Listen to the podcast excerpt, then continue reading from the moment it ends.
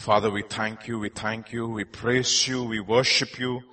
Lord, you're the only one who's got the words of life.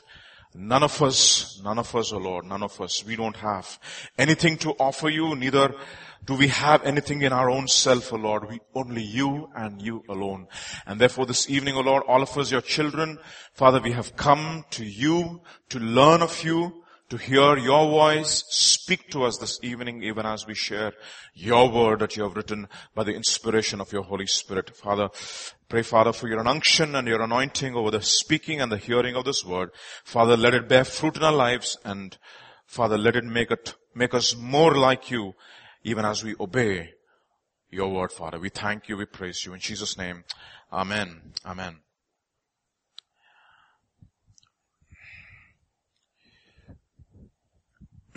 so we'll be continuing our series on uh, the mystery of uh, godliness and uh, today will be uh, part two part two of the mystery of godliness the mystery of godliness that we're looking at uh, last wednesday onwards we started a series, Mystery of Godliness. We'll be looking at that. And uh, we'll, the text that we were considering was from 1 Timothy chapter 3 verse 16.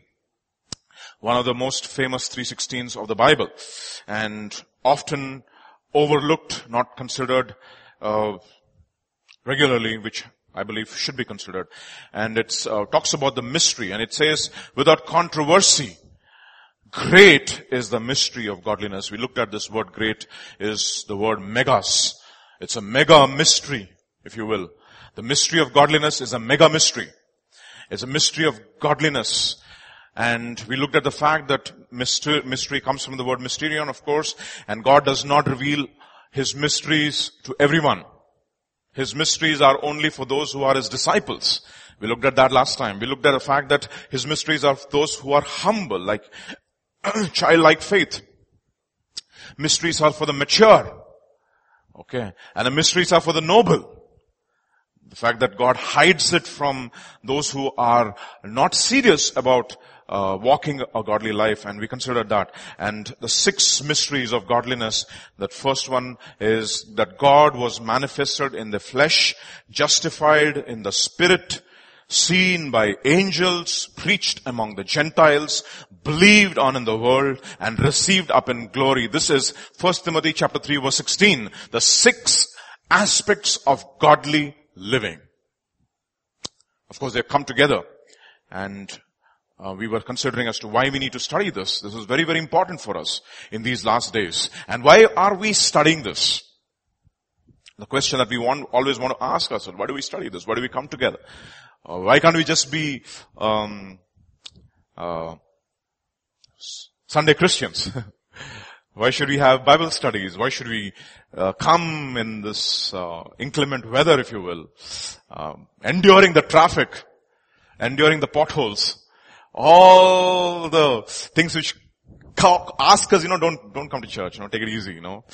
Um, why why should we come? Why should we come? And, and there's one place in scripture which often keeps challenging me. It's in first, in Hebrews chapter 10 verse 25, it says, even as you see the day approaching, do not forsake the gathering of yourself and exhort one another daily. And that word daily necessarily means that Monday, Tuesday, Wednesday, Thursday, Friday, Saturday, and Sunday of course, but we don't often meet. We only have two Bible studies through the week. But we take every occasion to meet. Provoking, exhorting one another for good works. And then we need, why, do, why, do we need, why do we need to consider this? Why do we need to consider this is very simply the fact that there is another mystery which is at work. The mystery of lawlessness.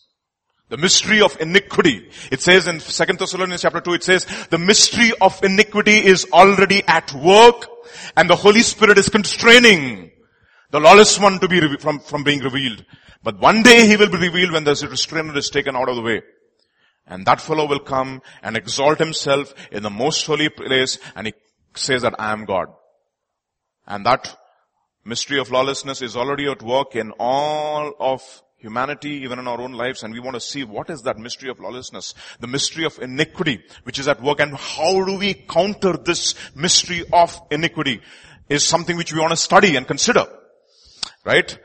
So even though we are few, Yet we are many because we're considering this. This is something which God wants us to do. And we understood the fact that the, the word mystery, by the way, in the previous slide, the word uh, godliness occurs about 14 times in scripture or 15 times in scripture. Uh, out of that, once it's mentioned in the book of Acts and it's rendered as holiness.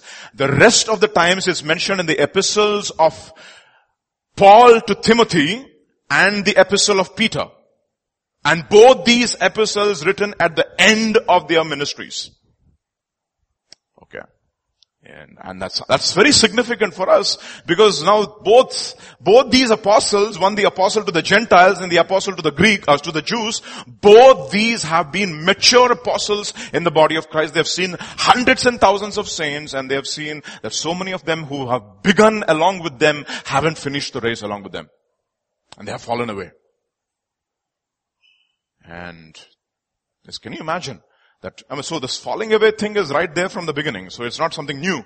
So that is the reason why Jesus says, he who endures until the end will be saved. And therefore it's very, very important for us to consider how, as to how we can finish and consistently walk with the Lord and finish this race that has been appointed for each one of us. A separate course, an individual course. You're not running somebody else's race, you're running your own race. So this mystery of godliness has to be considered. So why do we study this? Paul tells Timothy in 1 Timothy chapter 4 verse 6. He says, if you instruct the brethren in these things, you will be a good minister of, good minister of Jesus Christ, nourished in the words of faith and of, of the good doctrine, but reject profane and old wives' fables. Okay, there are a lot of stories. But exercise yourself towards godliness. This is very, very important. So you just, just not that, you know, when a child is born, you want that guy to grow and he needs to mature, he needs to exercise and you want him to play. Know, this, some of the things that we miss in this generation, those days when we were growing up, one thing that we did was playing and playing and playing till our mother started searching us. Okay. We, we don't play these days. We are all Xbox generation, no? We play with our fingers and not with our bodies. And that is the reason why so many of the children these days are obese before their time. And he says, exercise yourself towards godliness. So it's same thing with the spiritual walk. You need to exercise yourself towards godliness because bodily exercise only profits a little. Okay. But godliness is profitable to all. And he says, this is something which you need to understand. Godliness Nine times in the book of Timothy, godliness is mentioned. And once in the book of Titus, in the, uh, in the epistle of Titus. Nine times. So godliness is important. And then he says, why is this important again? Useless wranglings of men corrupt minds and the destitute, and destitute of truth, who suppose godliness is a means to gain. People have a lot of things, no? Uh, to, to live a godly life means, to become a pastor means that entitles you to an offering. and the entitlement mentality. He says, godliness is a means to gain. I've heard some preachers, God is asking me to spread the gospel to the entire world and he's, and I'm believing for a private jet. And I am not kidding. I'm believing for a private jet. Why? Because my old private jet has got spoiled. So I need a new one. So I'm believing. Send in your gift. Godliness is a means to gain, you see. And he says, from such withdraw yourself. But godliness with contentment is great gain. That is not, we're not taught that. You see.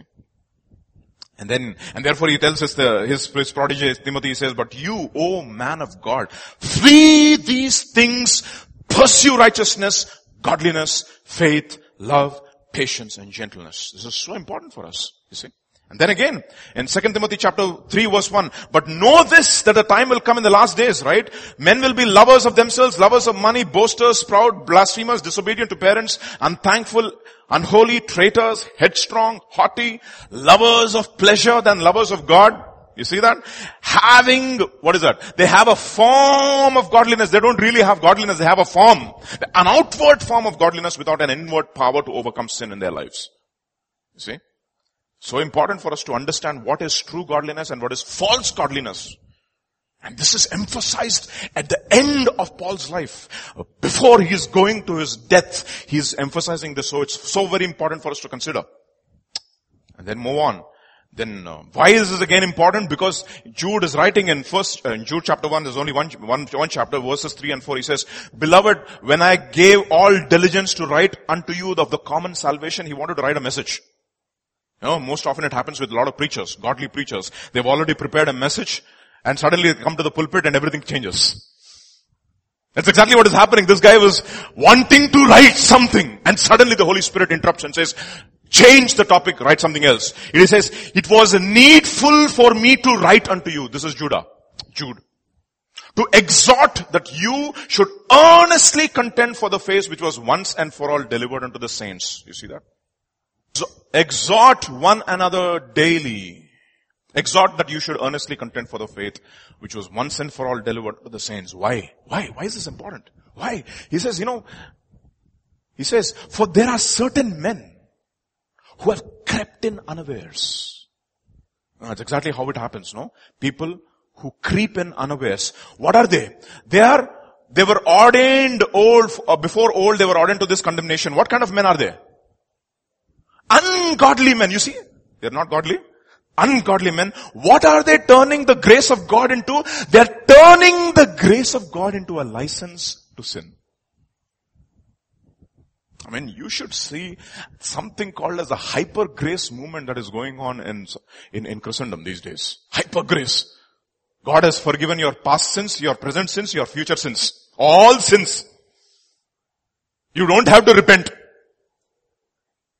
Can you imagine the if when you sin, what does it make you? Sinner. No, simple. Whether you are a believer or non-believer. If you confess your sins, He is faithful and just. If you don't confess, no, God will cover all your mistakes.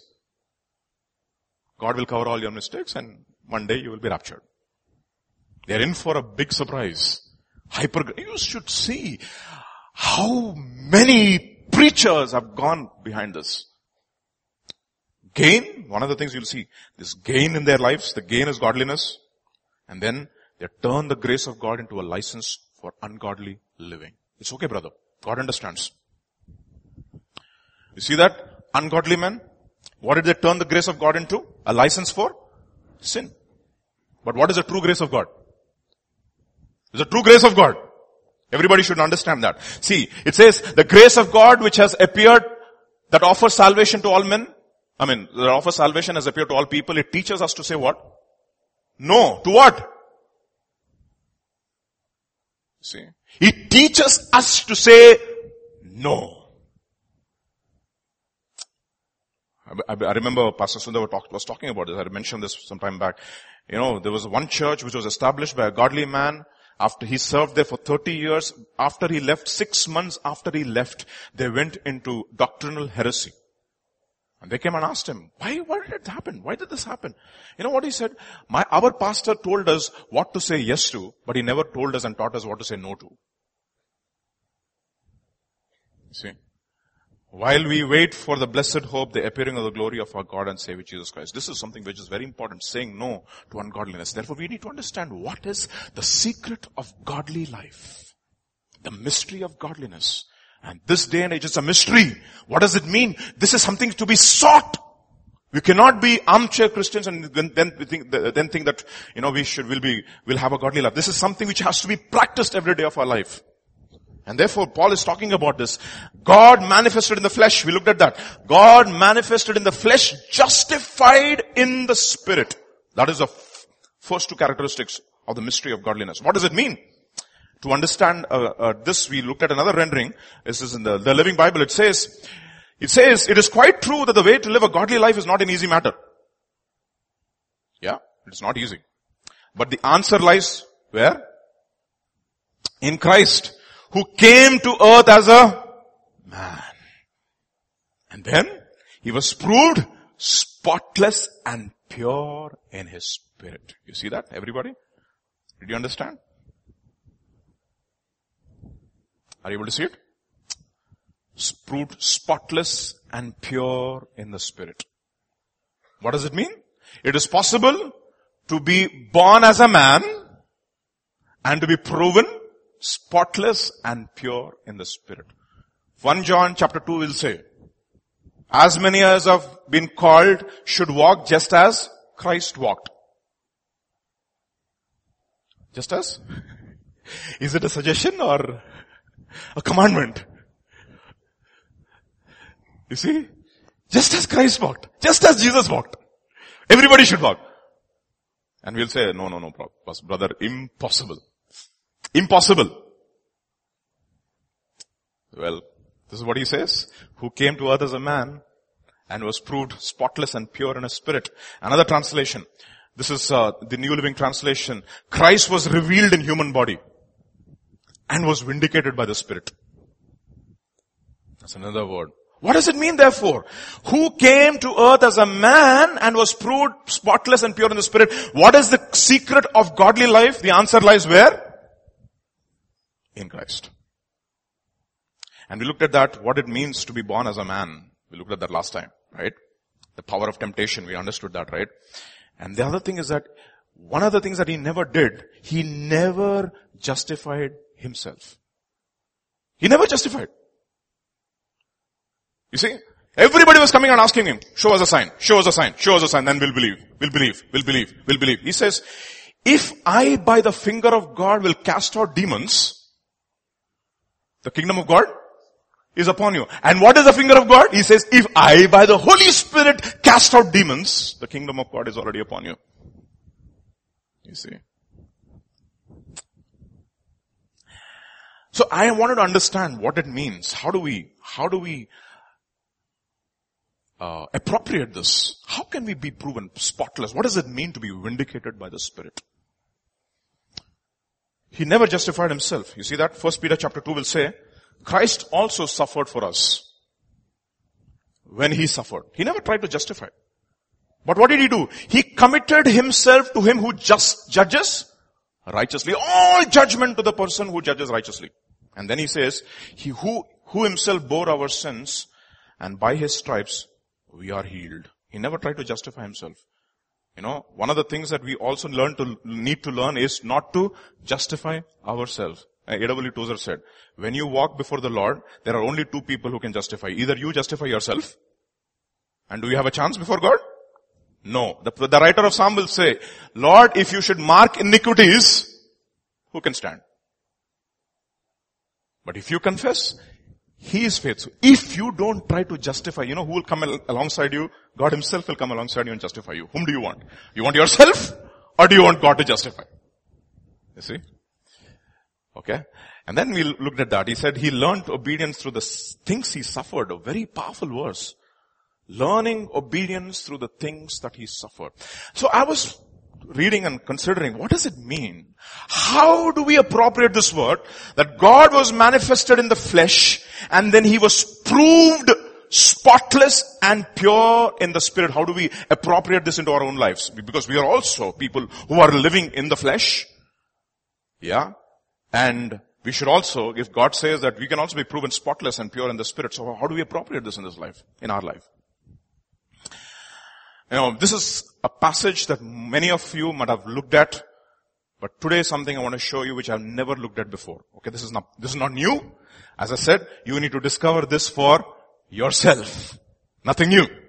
This is something which you need to discover this for yourself. Look at what it says in Romans chapter 8. We all know this, right? Romans chapter 8. There is no, therefore no condemnation for those who are in Christ Jesus who do not walk after the flesh, but, but walk after the spirit. We know that. Okay. And this is what he has to say. Look at what it says in Romans chapter 8 verse 9 onwards. But you are not in the flesh. How many of you will take that? No, we are. We are in the flesh, okay? But you are not in the flesh, in meaning we will understand what it means not to be in the flesh. But indeed, but in the spirit, if indeed the spirit of God dwells in you. You see that? If indeed the spirit of God dwells in you, then you are not in the flesh. Now, if anyone does not have the what? Now what is the difference between the Spirit of God and the Spirit of Christ? Many people say it is the same. Oh, it is the other name for Spirit of God. So if it is the other name for Spirit of God, why should God use it? Okay.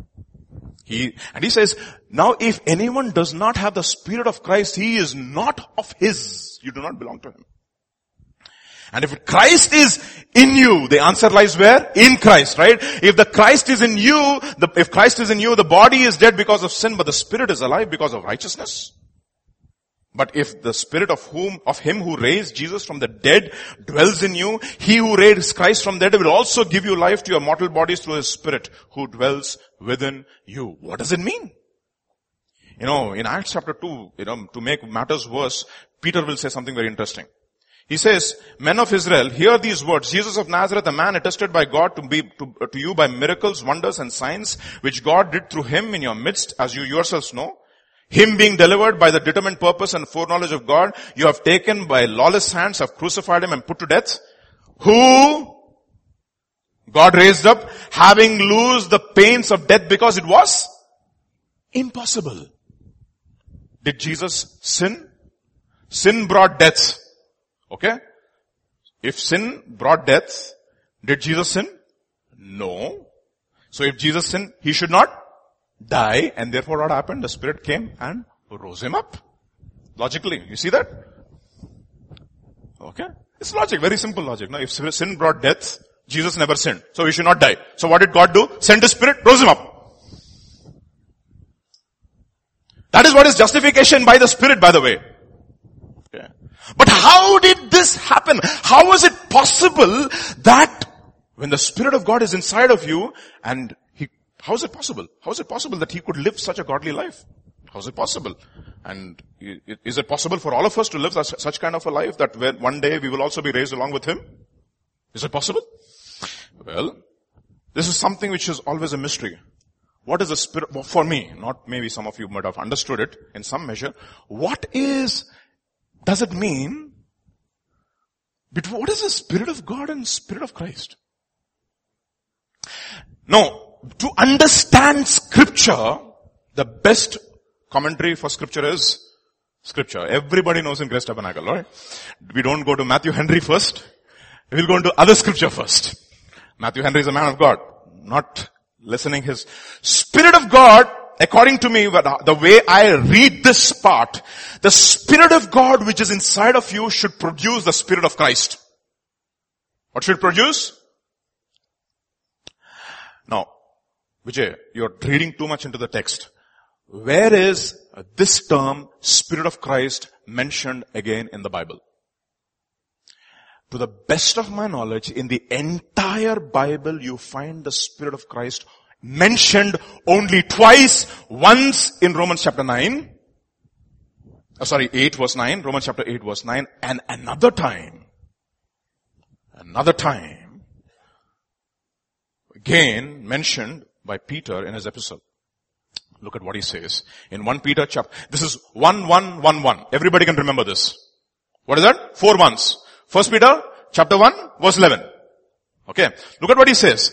Verse 10 onwards actually. Concerning this salvation, the prophets who prophesied about the grace that was to be yours searched and inquired carefully, inquiring what person or time, what?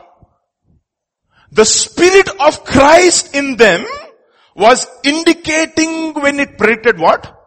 The sufferings of Christ and the, ah. So what do you understand then?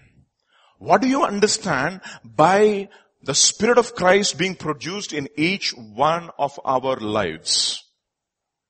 The Spirit of God should produce the Spirit of Christ and it is only the Spirit of Christ which will help us to live a godly life. And what does the Spirit of Christ teach us? The sufferings of Christ. And the, then you will say, what is this? What does it mean, Vijay?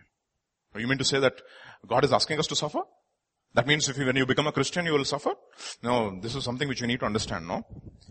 This is not, this is, this suffering is different. We'll talk about what kind of suffering this is.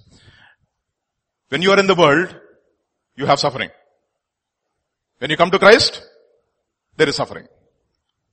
Okay. A lot of people say, when you come to Christ, you may be having suffering, you know, but God gives you the strength to overcome that suffering and the suffering will make you. Fine, at, at one level it is okay. Okay until you listen to counter arguments. See, you always have to look, at counter examples. to defeat every argument that you have. I remember this, this, my, my boss, once upon a time he called me and he said, Vijay, I was going through this crisis. And I didn't know how to handle it. But I determined myself in my mind that I will overcome this crisis. You know what happened? The moment I started making this decision to overcome this crisis, I did not know there was so much of potential inside of me to overcome the crisis. He also suffered. He also overcame. Now, what kind of a suffering is this then? You see? See, you will always find counterexamples in, in, in the world. Or and there's that other false gospel which will say, come to Jesus, everything will be fine. That is nonsense. Everybody understands that. When you come to Jesus, problems will only multiply. Okay. So what is he talking about? What are the sufferings of Christ? Well, let's move on. Now, people did not understand it. No, when Jesus was there, they always wanted a sign. He showed many signs and he says, I have shown you so many signs, you will not believe. It has happened to you exactly according to Isaiah when he said, who will believe our report, O Lord? Who will believe our report? That is Isaiah 53 verse 1. Who will believe our report? Nobody will believe. I'll show you sign after sign after sign after sign because you know why? They said, Christ, I thought, will endure forever. But they don't, they don't understand what Christ actually means. And even the disciples didn't understand. Look at what it says in Luke's Gospel chapter 24. Everybody knows the road to Emmaus. And they have all these questions. And he said, Oh you foolish ones, slow of heart to believe. And all that the, all the prophets have spoken. Was it not necessary that Christ should what? Suffer these things and then enter into glory? And beginning with Moses and all the prophets, he interpreted to them all the scriptures concerning himself. Did he, did he stop there? Same thing. Luke chapter 24 verse 44. These are my words that I spoke to you while I was still with you which was written in Moses, prophet, Psalms. And which Psalm is he talking about? Of course, Psalm 22, which is a graphic description of the Messiah's suffering. And he said, then he opened their minds to understand the scriptures, thus it is written that Christ should suffer. And then on the third day rise again. So what is the Spirit of Christ? What kind of a suffering is this? What is, what kind of a suffering is this? Now this kind of a suffering you need to understand brothers and sisters, when you want to be proven spotless in the spirit, there is something else that is, that is talking about. I'm going to show you a principle and an application. A principle and an application. This is A.W. Tozer in his book, The Root of the Righteous. This is what he has to say. Look at what he says. But there is another kind of suffering known only to the Christian. It is what? A voluntary suffering deliberately and knowingly incurred for the sake of Christ. Such a luxury, a treasure of fabulous value, a source of riches beyond the power of the mind to conceive. And it is rare as well as precious for there are a few in this decadent age who will of their own choice, notice that, go down into this dark mine looking for jewels. But of their own choice it must be, for there is no other way. When I read this, I said, what is it? What are you trying to say? tell me, O Lord? What kind of a suffering is this? Is this is a suffering by choice for the sake of Christ? Now tell me, who in the old covenant represents Christ to all of us?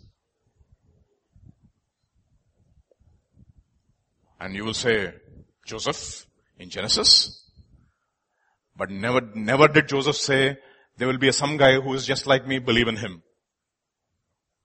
Ah, you see, who was the one who said, there will be a prophet just like me, God will raise up and you should believe in him. And who was that man? Moses. I wanted to show you a principle. And I want to show you an example. What does it mean? What does it mean to manifest the Spirit of Christ? What does it mean? Spirit of Christ and you will only find this in the, in the New Testament. You will not find it in the Old Testament, of course. We are looking on, and Hebrews chapter 11, everybody knows this, right? By faith, Moses, when he became of age, refused to be called what? The son of Pharaoh's daughter. He didn't stop there. Then, what did I say? Suffering is a? Ah, choosing to suffer affliction. With whom? with the people of God than to enjoy the passing pleasures of sin. You know something? This is what suffering is actually. Refusing to be called the son of Pharaoh's daughter. Refusing. You know, one of the things that very difficult for us to do is to shed the baggage of our past if it is good. Primarily. You see? See, a lot of people will say, you know, when I, when I got converted, I was a drug addict, I was a good drunkard, I was a this and I was a that, and I came to the Lord and God rescued me. Paul was not a drug addict. Paul was not a drunkard. You know what it says? According to the law, I was blameless. You know what? There is a difference between the conversion of Paul and the conversion of any arbitrary sinner. You know, Paul had to confess his righteousness. You see? He was a Jew of all Jews, the Hebrew of all Hebrews. He was belonging to the, to the tribe of Benjamin and he said, according to the righteousness which is of the law, I am absolutely blameless. Nobody can convict me. Nobody can point fingers at me. And then what did you become? You became an apostle to the Gentiles? Think, think about it, no? Think about the brilliance of the genius of God. You have Peter, who was a fisherman. He was not an ex-rabbi. Okay?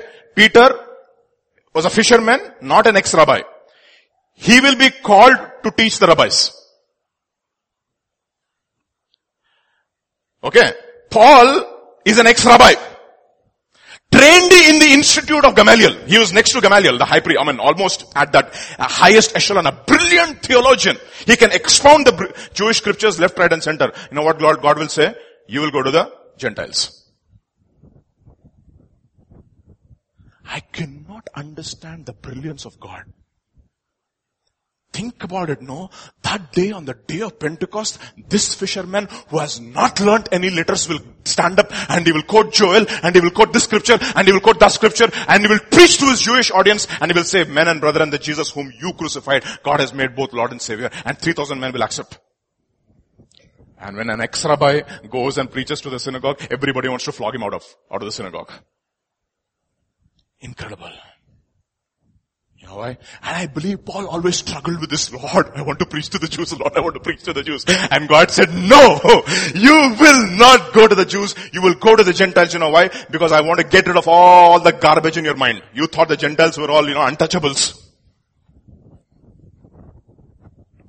Now you're gonna go you're going to eat with the Gentiles. You're going to sleep with the Gentiles. You're going to eat non-kosher food with the Gentiles. You're going to preach to them in their, in their temples. You will touch all their unclean things. That is how I'm going to cause you to suffer. You know what happened? He chooses to suffer affliction with God's people. Who did this first? In the New Testament. Think about it, no? The baptism of John was a baptism, baptism unto repentance. Remember that. All the sinners were coming and getting baptized in the baptism, in, in Jordan, confessing what? Confessing their sins. And then comes the Lamb of God, spotless Lamb of God. He enters into the waters of baptism and he says, baptize me John. And John is absolutely flabbergasted. He said, Lord, you should baptize me. Everybody will say you're a sinner. What he says? I identify with the sinful mankind. Let this be so because this is fit to fulfill all righteousness.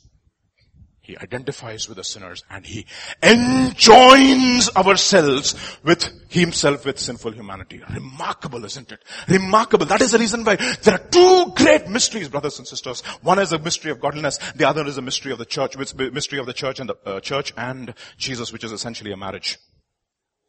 Remember that? For the first time what had happened? So Adam is a type of Christ. And scripture says in 1 Timothy chapter 2, Adam was not deceived. Who was deceived first? Eve was deceived and it says that both were naked. They were, they were absolutely clothed with the glory of God. And when Eve sinned, what happened to Eve? The glory of God departed from her.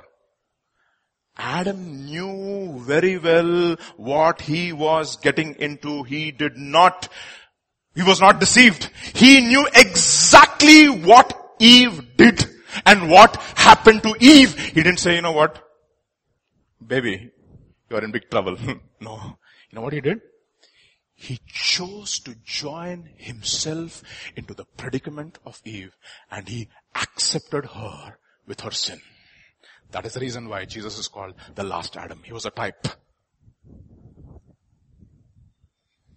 See, Jesus identifies himself with sinful humanity. That is a remarkable truth. Remarkable, isn't it? It's a delivering. It delivers us absolutely, just frees us from all kinds of performance.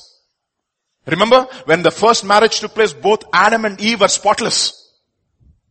There was no sin. They were absolutely innocent. When God brought Eve to Adam, she was absolutely innocent. He was innocent. There was no sin in their life. It was a perfect marriage. But you know what it says? In the last Adam, when he comes and marries his church, you know what he's going to do first? Adam was put in a deep sleep and out came Eve. Adam was sinless. Eve was sinless. But now it is total reverse. Jesus, the spotless son of man will be crucified on the cross pierced through his side and the church is born. Now he is going to sanctify the bride and present that bride to himself as a spotless bride without spot or wrinkle. Total reverse process. That's an incredible thing, you see. He chose to suffer affliction with the people of God. That is the reason why we will not understand God, no? Hosea, Think about it now. Go and marry Gomer. Who is this Gomer? She will be unfaithful to you, Hosea. She will be unfaithful.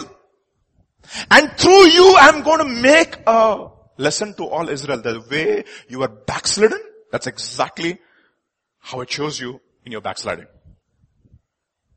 That's the reason why he says, return to me, my backsliding children. I'm married to you. I'm married to you. He chose to rather to suffer affliction with the people of God. That's exactly what it means. Choosing to suffer essentially means, you know what? It is not because you're good now. It is because you're going to join yourself with the people of God in spite of all their failures. You will join yourself.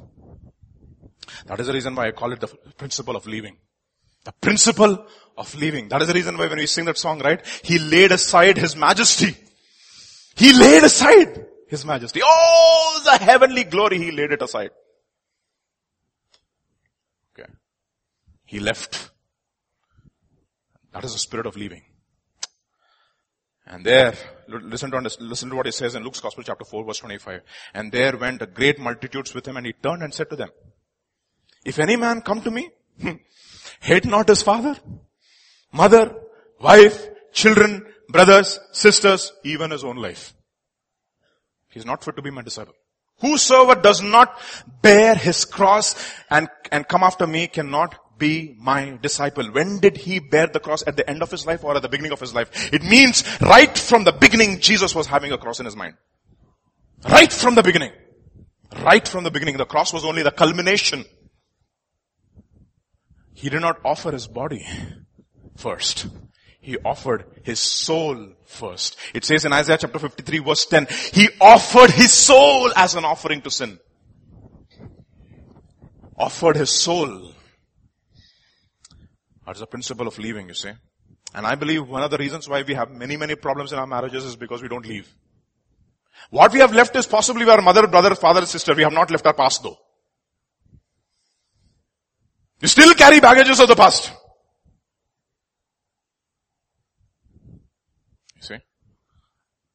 It's a problem. Spirit of leaving. Matthew chapter 10 verse 34, he says, don't think that I came to send peace. I did not come to send peace, but a sword, for I came to set a man at variance against his father and the daughter against his mother and the daughter-in-law against her mother-in-law. A man's force shall be of his own household and therefore he that loves father or mother more than me is not worthy of me. He that loves son or daughter more than me it's not worthy of me. Simple. Simple, most difficult. Truths to follow. One thing mama says, finished. See, that is where I believe most of our problems are because we have not left. We still carry the condemnation of our past. There is no condemnation for those who are in Christ Jesus, but you don't, brother, you don't know how I went through, what kind of situations that I went through in my past. And it is so easy for you to say. Okay, it is so very, very easy, you know, you are this and that, but for me, you don't know. You don't know what I went through. What kind of an upbringing I had. I don't. All kinds of past. Everything about our past you want to come, uh, and, and that stands before, after the fact that you've accepted the Lord, after the fact that you went into the waters of baptism. Everything about our past comes. There's no condemnation for those who are in Christ Jesus. Remember that. See? You, you, in other words, even now, even now, you can have the assurance that even as you're leaving outside the house of God, when you, if you die, you will be with the Lord. You can have that assurance. You can have it now. You don't have to wait. You, don't, you can live a life of free from condemnation and guilt of your past. But we have not left it, you see. We are comfortable. And you know what it says? Look at this, this thing, this, really, he refused to be called the son of Pharaoh's daughter. Refused. Refused to be called a son. In other words, I am not, doesn't matter how beautiful my past life is, I'm not going to consider it when I'm walking with the Lord now. See? Refuse to be called the son of Pharaoh's daughter. Think, think about it, no? I don't, I don't know what, how it, we, we, when we see the movie Ten Commandments, we only have a glimpse of it. It's not, it's, it, I don't know what it took for this man to choose that path choosing rather to suffer affliction with the people of God. What does it mean? Whenever you choose to be with the people of God, you will suffer. For, for some of you, you had to come early from office. I don't know. Or maybe you had to go early to office so that you can come early to church. I don't know. You see, some of you, some of you had to incur the wrath of your boss. You to come to church. You see, we don't know.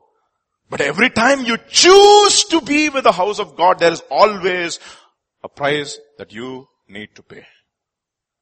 See? And that is the reason why there are so few disciples. So few disciples. Jesus had only 12. There were crowds that came. You see that? When he saw what? Great multitudes. The moment he saw crowds, he said, you know what? I don't want crowds. I want only so those people who are interested in walk, in their walk with me. Alright. Oh brother, your church has to grow brother. I'll give you a formula for church growth. what is church growth? Numbers. You started with seven. People will boast. We started with ten people. Now we are a church of ten thousand. But how many of those ten thousand are absolutely on fire for the Lord? Think about it. I know, I know a man of God who said, I come to the end of my life, I only see very, very few people in my church. Maybe about two or three hundred after 30 years of service, I may, I may have seen 300 or 400 people. And, but you know what he says? But the Lord told me that every person in your church is a leader. The kind of leaders that you have mentored in a church so that they can go and teach others. You know, one of the principles that God taught me is 2 Timothy chapter 2 verse 2.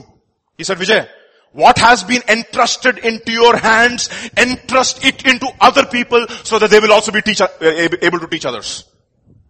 Entrust it into other people. Second Timothy chapter 2 verse 2. You can make that your life mission as well.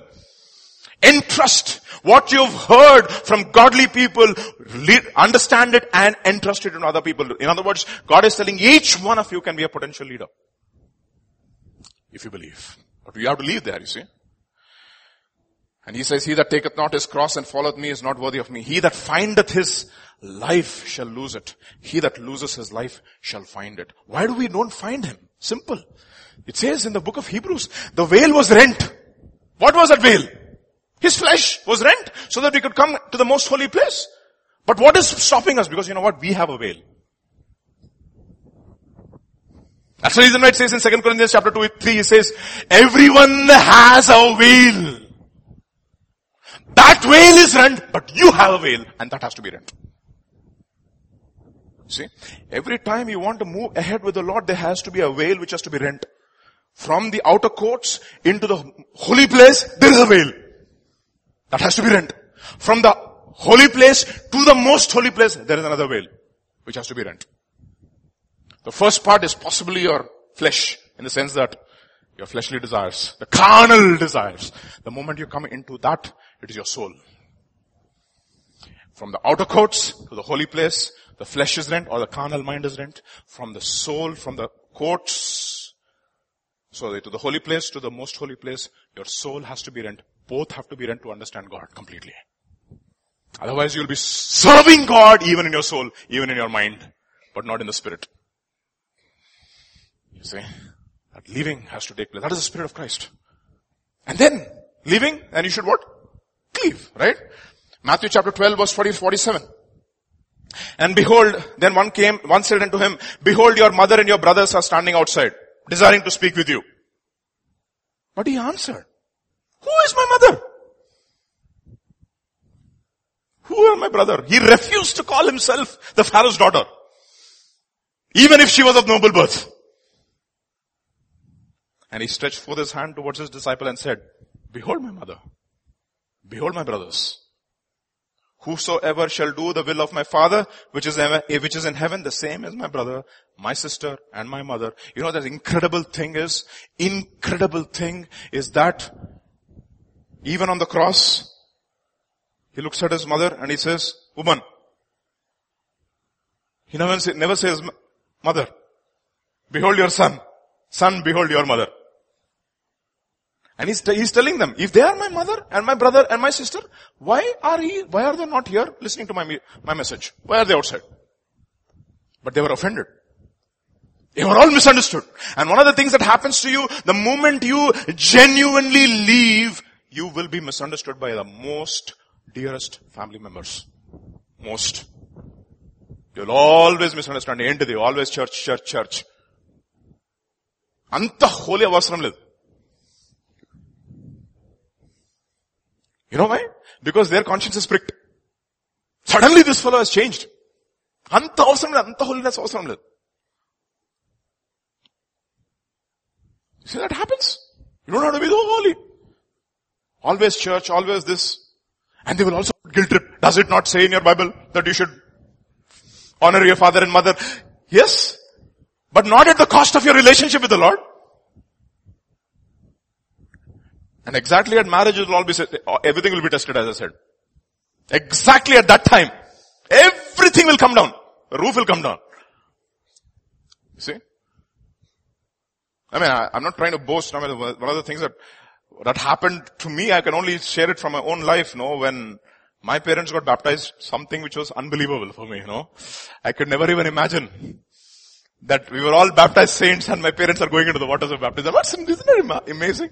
That's exactly happened even to Jesus' mother. you see, it was exactly the same thing. He, she also went through the waters of baptism. She went through the baptism of the Holy Spirit and she became a part of the bride of Christ. And one day she's going to be married to her son. Amazing. Absolute dying to every earthly relationship. That is the spirit of Christ. That is suffering. This is suffering for Christ's sake. I'm not saying like, you know, like that Jesus said, no? Korban. I'm not saying that. That, that, a lot of people use that also. Korban. I'm not talking about that. I'm talking about a, that nothing will hinder your relationship with God. You're very clear. Nobody can touch you there. Nobody, even your parents will know. This is most holy place for Vijay. Your wife will also know. No compromise over here. You see? That is what it means. Leaving and cleaving. Sorry. Galatians chapter 6, what, what will this entail? Galatians chapter 6 verse 9 onwards. For the one who sows into his flesh will from the flesh reap corruption, but the one who sows to the spirit will from the spirit reap eternal life. And look at what he says. Let us not grow weary in doing good, for in due season we will reap if we do not reap, uh, do not give up. And verse 10, so then as we have opportunity, let us do good uh, to everyone. But to the household of faith. Very clear. Who will come first? Relative who's not saved or a brother in the Christ who's in your church. I remember one brother who called me from, he said, Anna, there is one relative in my home, she has a need. Okay. And she asked me for money. Should I help her? And a brother also is in need in the church. Should I help her? I said, very simple. Household of faith first. You have, you have died to it and you will suffer and you will be misunderstood by your relatives. The moment you do that, you will be misunderstood and they will all come after you. They will ask for your head in a platter. Literally. You see that? Leaving will entail all these things. This is a simple truth, but it's true. It's very profound, very difficult for us to follow because we always want to satisfy and appease them. You see that? When we go there and we don't want to act actually very holy. అరే వాళ్ళు ఏమనుకుంటారో మళ్ళీ You see? You don't want to do that.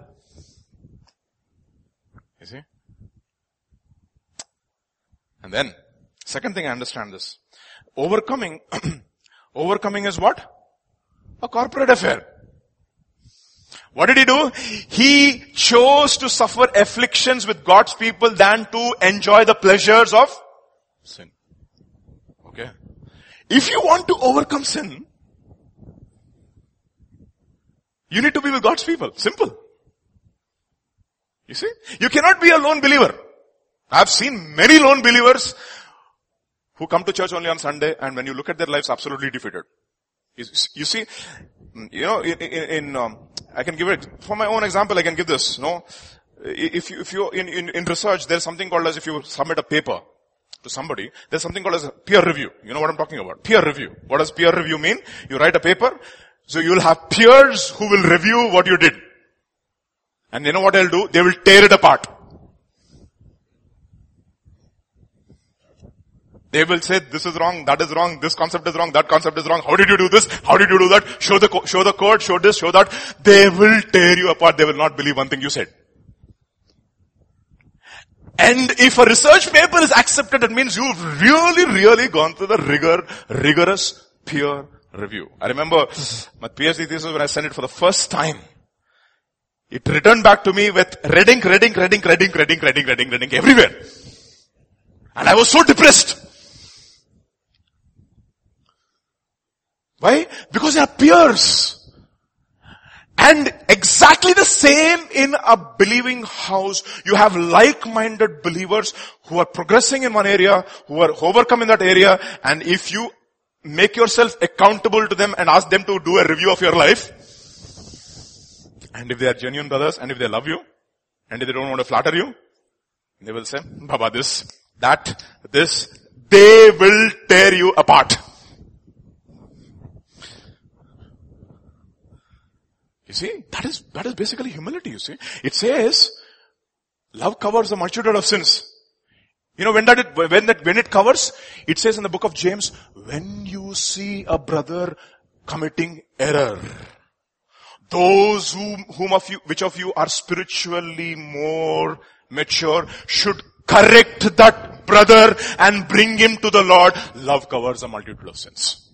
It is not, chalega, chalega, no, no, no. No, no, that is not love. That is, that is the reason why what to do. When you choose to suffer affliction with whom? With God's people. People who will not flatter you, who will tell you exactly what you are to your face. Even in your dreams.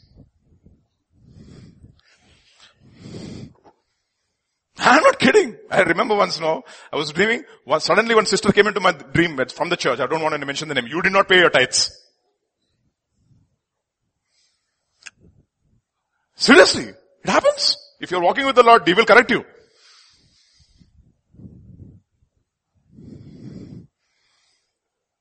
And people don't want that, you know. They want to come and tell Richie, you're such a good boy, bro. Nothing is a problem with you.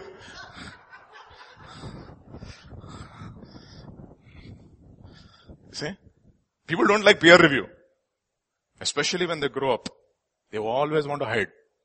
I mean, somebody was telling me recently in the church, I don't want to mention the name, she, that person was telling me, he said, you know, in India, so many people before marriages, they say cover up everything. They cover, they cover, cover, cover, cover. They don't want to tell the entire truth. But once they get married, everything will come out. Can of worms. Is true. But you know what, when you come, when you choose to come to the house of the Lord, that is the reason why accountability is such an important thing. You choose, when the moment you come to the people of God, one thing you are telling, you know what, I am accountable to one another. I am accountable to you, you are accountable to me. And if I sin, if I commit a mistake, I am giving you the authority to correct me. And if I sin, I'm giving you the authority to correct me. Both of you, there's an, there's a, there's a mutual transaction of faith that comes up comes there and people don't like it, but they want blessing without accountability. You see? That is how you choose to suffer affliction. Okay? Proverbs, Psalm chapter 84 verse 10, for, for one day in your courts is better than a thousand. I had rather be a doorkeeper in the house of the Lord and be corrected when I do a messy job than to dwell in the tents of wickedness and be flattered. How many of us got corrected when we went into the movie theater? None of us. that is the reason why it says in James chapter 5 verse 15, and the prayer of faith will save the sick one and the Lord will raise him up. And if he has committed sins, he will be forgiven. When? Confess your faults to one another. Pray for one and other that you may be healed. And one of the reasons why many people in the church of the living God are not healed because they are not accountable. They have not come and told the complete truth. You see, that is how when you choose, when you choose to suffer affliction with God's people, you're telling, I'm vulnerable, I'm, I'm willing to lose my reputation, I don't have a reputation. That's exactly what Jesus did. When he went into the waters of baptism, everybody thought he was a sinner.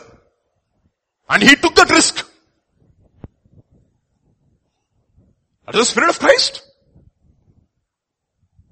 Everybody thought he was a sinner. On the cross, everybody thought he was a sinner. Hurry, think about it, no? How can it be? Maybe some mistake he must have done. Somewhere. There cannot be smoke without fire. See? And God took that risk of losing his reputation. Think about it, man. The most spotless human being that ever lived on the earth was thought that he was a sinner. And we are sinners who don't want to be called a sinner. that is the irony of it all, you see. And therefore James chapter 5 will say, he who committed no, if you have committed your sins, confess. Is the Spirit of Christ. Open yourself for correction. And one of the things I want to say, Lord, I'm not, I want to get corrected even if it's by when the most simplest brother in the church. And I'm telling you, it happened to me when brothers were conversing. They were talking about some unrelated stuff to, with me, but one word from that the Holy Spirit took and convicted me. One word. And when you are with God's people, this will happen. Not when you gossip, but when you discuss. You sharpen, that's the reason why it says, iron sharpens iron. Like iron sharpens iron, so are the flashes of a good friend. A good friend will come and say, this is the problem with you, you see. Okay, overcoming is a corporate affair. Then, sorry. What is again the Spirit of Christ? Hebrews chapter 11 verse 26. Steaming the reproach of Christ, greater riches than the treasures of Egypt, for he looked to the reward. It's one thing. See, overcoming your sin is one thing. Overcoming yourself is another thing. You see? Many people overcome their sin, but they have not overcome their self. See?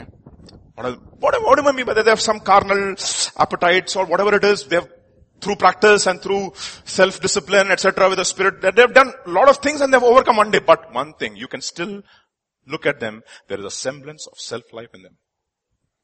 It's their way or the highway. That is the flesh. When Jesus said, when it says in the book of Hebrews, the veil was rent and that rent, that rent veil was his what? Was his now what is that flesh? Was it, was it his body or was it his mind or was it his soul? I mean, sorry, was it his soul or was it, it, was it, was it his body? You can never give your flesh for renting unless you have surrendered your soul first. See? See? You will never be able to give your body. How will you be able to give your body unless you have already prepared your mind to give it, give it first? And it was a struggle for Jesus right till the the end of his life. He said, Lord, if it's possible, take this cup away from me, but not your, not my will, but your, your will. Not my will, but your will. Not my will, but your will. You know what happens? There are so many things in your life which are okay, which are not sinful. Which are not sinful. Which will not appear to be sinful at least. What is wrong, brother, in doing this? A lot of people ask, what is wrong in this? What is wrong in this after all? What is wrong? What is wrong? Esteeming the reproach of Christ greater riches than the treasures of for he looked to the reward. To understand this, I look, look at another, another verse in Hebrews chapter 13, sorry. Verse 12 to 14, he says, so Jesus also suffered outside the gate in order to sanctify the people through his blood. Therefore let us go to him outside the camp, what? Bearing his reproach which he endured, for here we do not have any lasting city. What does it mean? What does it mean?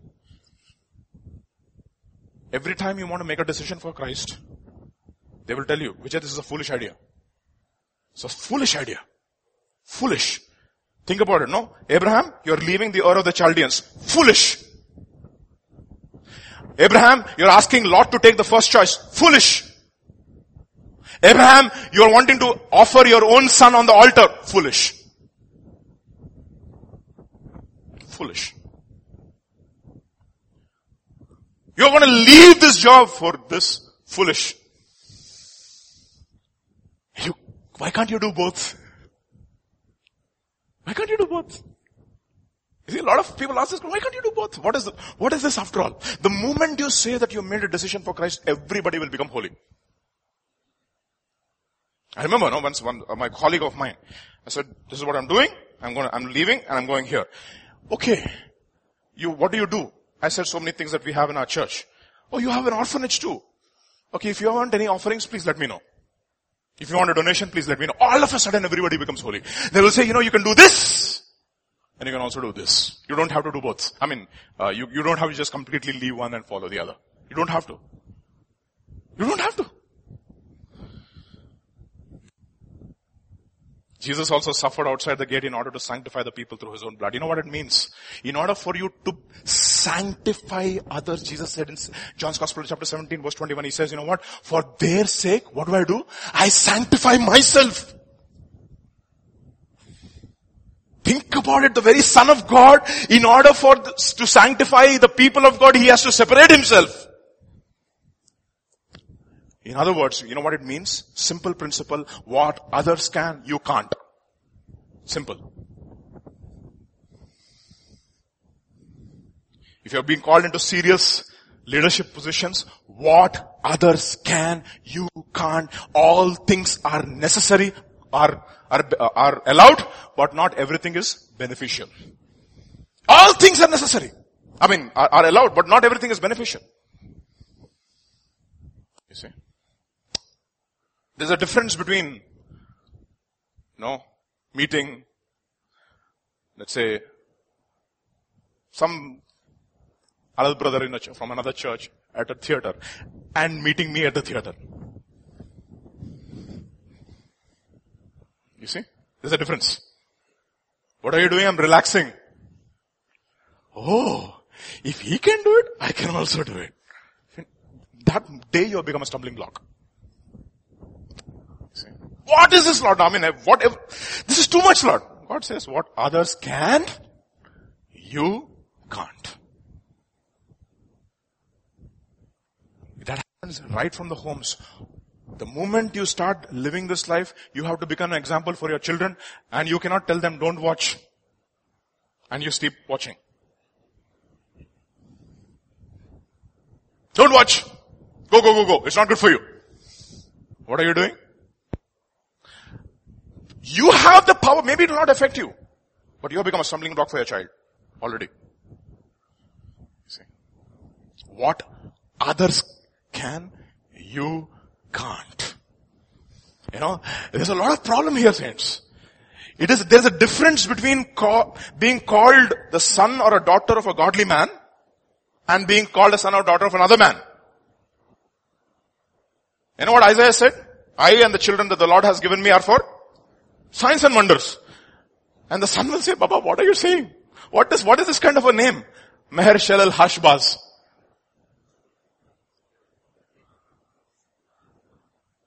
Lo Ami, not my people. Okay. Not my people, let's go to school. What kind of a name is this? People in the, and just because I am the son of a prophet. Others can. You can't. I think uh, uh, somebody, this was uh, Paul Washer when he was growing up. He had this real, real problem and he was struggling with this and he said, why are so many believers doing this and they're all getting away with it and his mentor was Leonard Ravenhill. He said, you know what, Paul, what others can, you can't. That is a cost for leadership. Will you take it?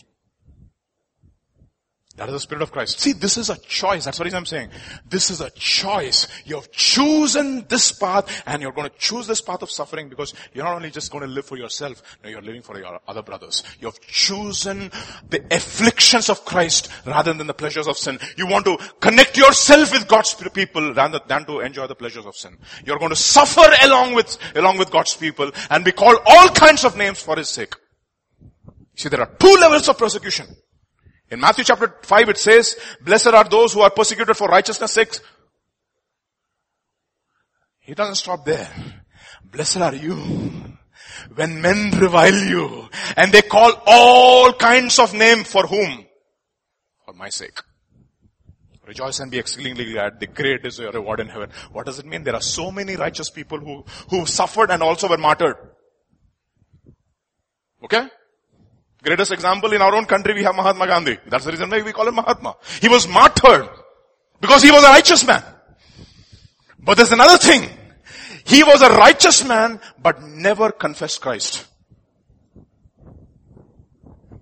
Even though he believed Christ and he used the principles of Christ.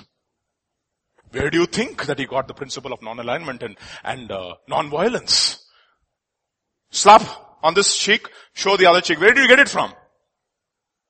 Where did you get it from? Civil disobedience. Where did you get it from? You got it from Matthew chapter 5. You use the principle of non-violence from the Bible, but you will never confess the author of the Bible in your life. You suffered for righteousness sake, but you did not suffer for my sake. But you know what?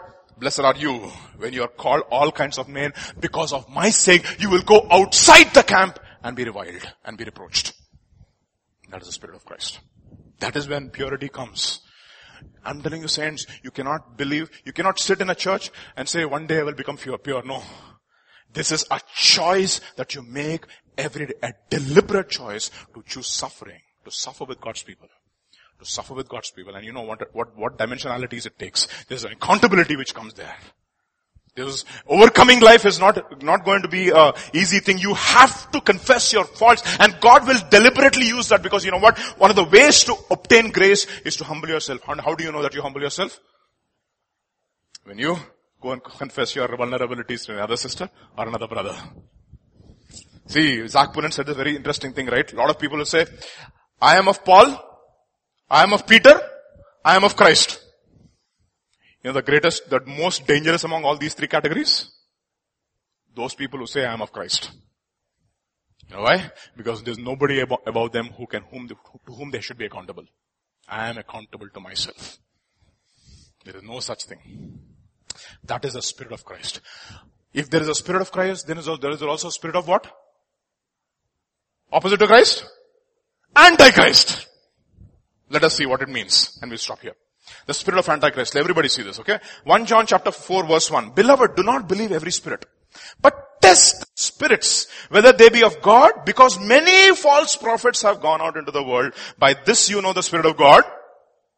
Every spirit that confesses that Jesus has come in the flesh, that is of the Spirit of God.